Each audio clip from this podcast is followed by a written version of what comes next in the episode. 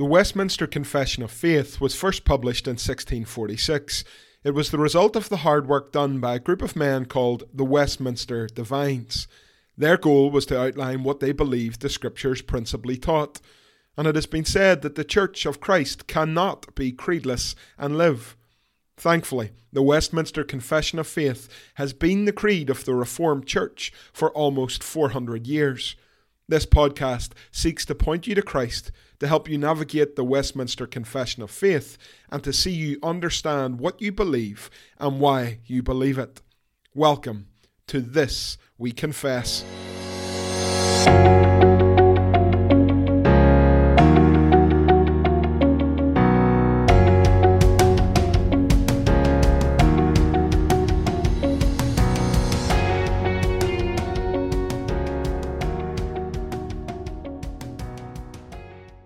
Westminster Confession of Faith, Chapter 26 of the Communion of Saints, paragraphs 2 and 3.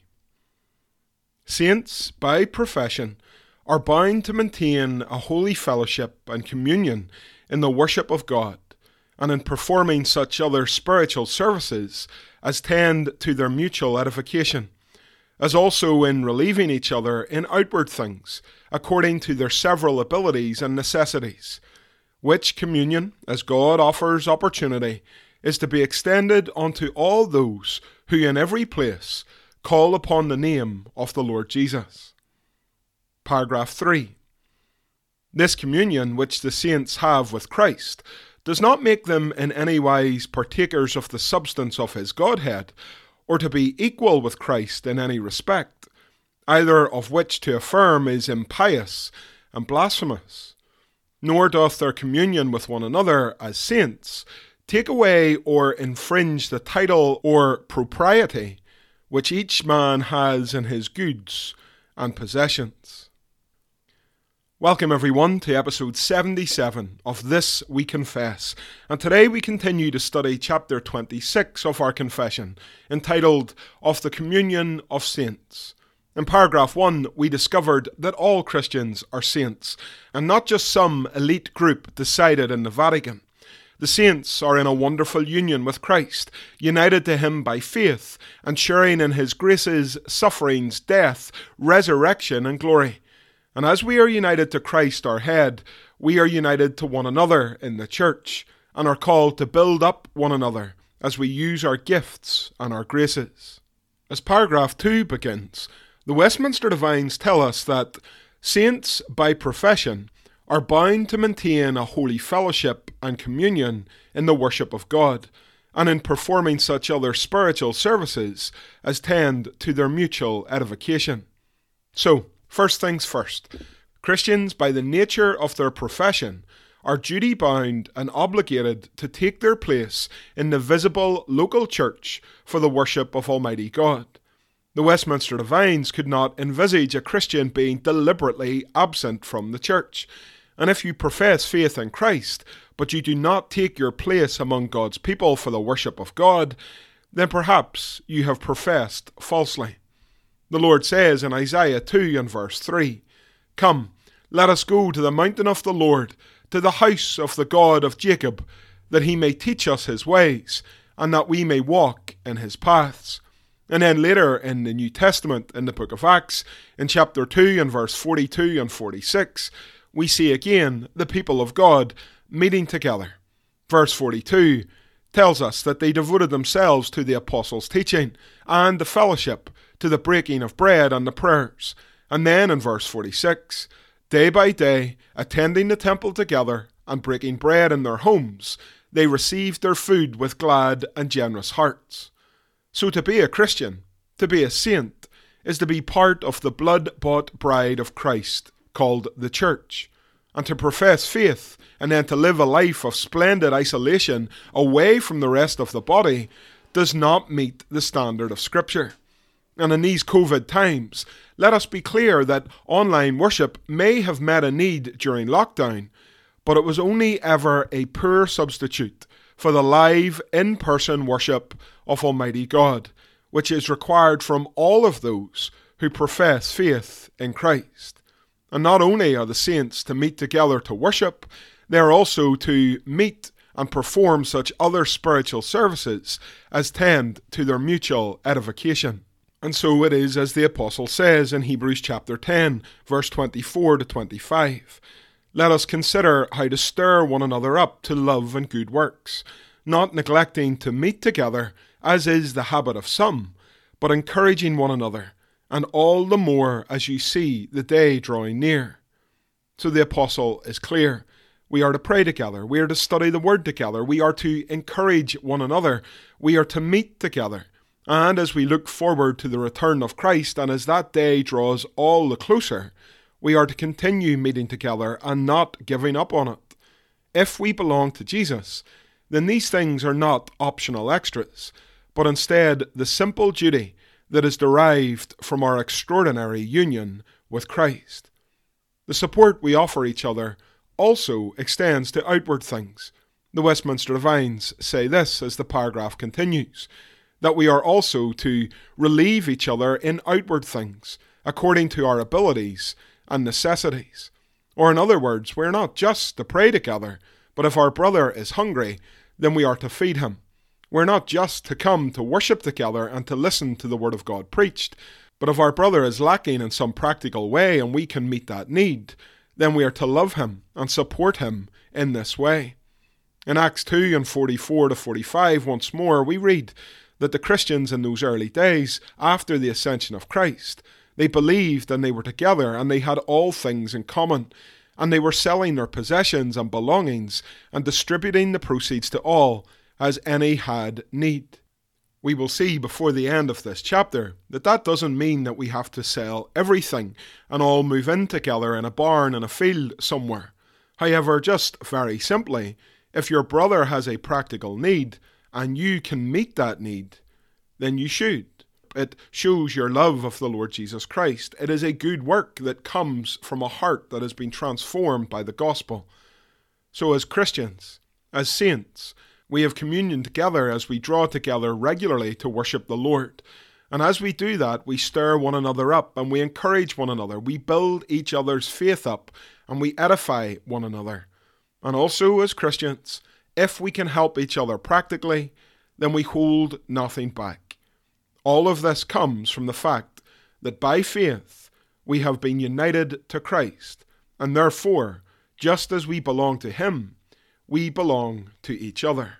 And as we belong to one another locally, we also belong to one another internationally. We remind ourselves that we are part of the Holy Catholic Church. Now, not the Roman Catholic Church, but the Holy Catholic Church, the universal church that is made up of all true believers throughout this world. Wherever the name of Jesus Christ is professed as Lord, there we find the Church of Jesus Christ. And so, as the Divines tell us, this communion that we enjoy locally is to be extended unto all of those who, in every place, call upon the name of the Lord Jesus Christ. This means that Christians in Africa are our brothers and sisters and deserve our prayers and our practical support. This means that we have more in common with Christians in South America than we do with our pagan neighbours here in Northern Ireland. This means that our brothers and sisters in Asia deserve our hand of friendship and fellowship and help. Wherever the gospel has been preached, and wherever men and women have received it by repentance and faith, and have called upon the name of the Lord Jesus Christ, then there is the church, and we're to extend unto all of those our friendship, our fellowship, our love, and our support. In Acts 11, verse 29 to 30, we see this attitude played out in the church in the early days after the ascension. The disciples determined, we read there, every one according to his ability, to send relief to the brothers living in Judea. And they did so, sending it to the elders by the hand of Barnabas and Saul. Just because these believers in Judea were many, many miles away, didn't absolve the Christians in other parts of the world from their practical care and support. And so, brothers and sisters, pay attention to the Church Catholic.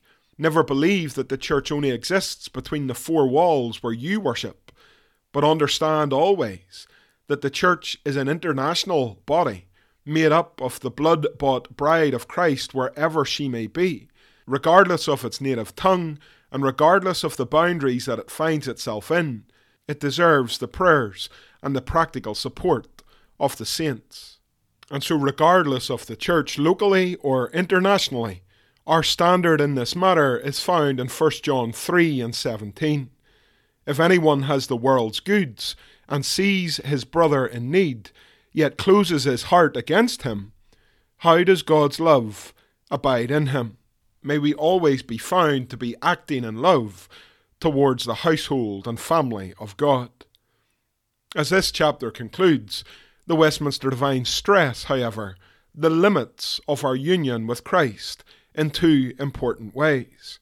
Firstly, they say, in paragraph 3, this communion which the saints have with Christ does not make them in any wise partakers of the substance of his Godhead, or to be equal with Christ in any respect, either of which to affirm is impious and blasphemous. So the divines warn us against any notion that somehow our union with Christ makes us like Jesus that it turns us into a little God, that perhaps we share somehow in his divinity. If anybody has ever stressed these things to you, or if you have begun to believe them yourself, then hear the warning of the divines. They say that such belief is both impious and blasphemous. Now, at first listen to this, you may think to yourself, well, who could ever believe such things to be true? Imagine considering that somehow by faith in Jesus you have become like Christ Himself, that somehow through faith in Christ you somehow share in the divinity of the Lord. But, my friends, unfortunately, there are those today who consider Christians to be little gods. There are very famous preachers and teachers, very famous churches which produce so much music that goes out into the church who declare this to be true that we must underline this teaching and we must stress that a Christian does not become a little God by virtue of their union with Christ. To stress otherwise is quite simply blasphemy. And if you ever hear someone declaring it to be true, then you know to flee from such an individual. It is certainly true to say that Jesus Christ is our elder brother, and it is certainly true to say that each and every day we are being sanctified and made to be more like Jesus. However, nowhere in the scriptures are we told that we are being turned into God Himself, that we are going to share the Godhead, that we are going to be made divine. This is false teaching and must be rejected. This is clear in the scriptures. Psalm 45 is about the Lord Jesus Christ, and in verse 7 it says, You have loved righteousness and hated wickedness. Therefore, God, your God, has anointed you with the oil of gladness beyond your companions. Later in Hebrews chapter 1 and verses 8 to 9, we read this Of the Son, he says, Your throne, O God, is for ever and ever. The scepter of uprightness is the scepter of your kingdom. You have loved righteousness and hated wickedness. Therefore, God, your God, has anointed you with the oil of gladness beyond your companions. And so it is Christ Jesus alone who has been anointed with the oil of gladness beyond his companions. Yes, he is our Saviour and Lord and friend. Yes, we are being made more like him each and every day as the Spirit works and as we attend to the ordinary means of grace. But we will never be Jesus. We will never be divine. We will never be the Son of God. We will never share in the Godhead.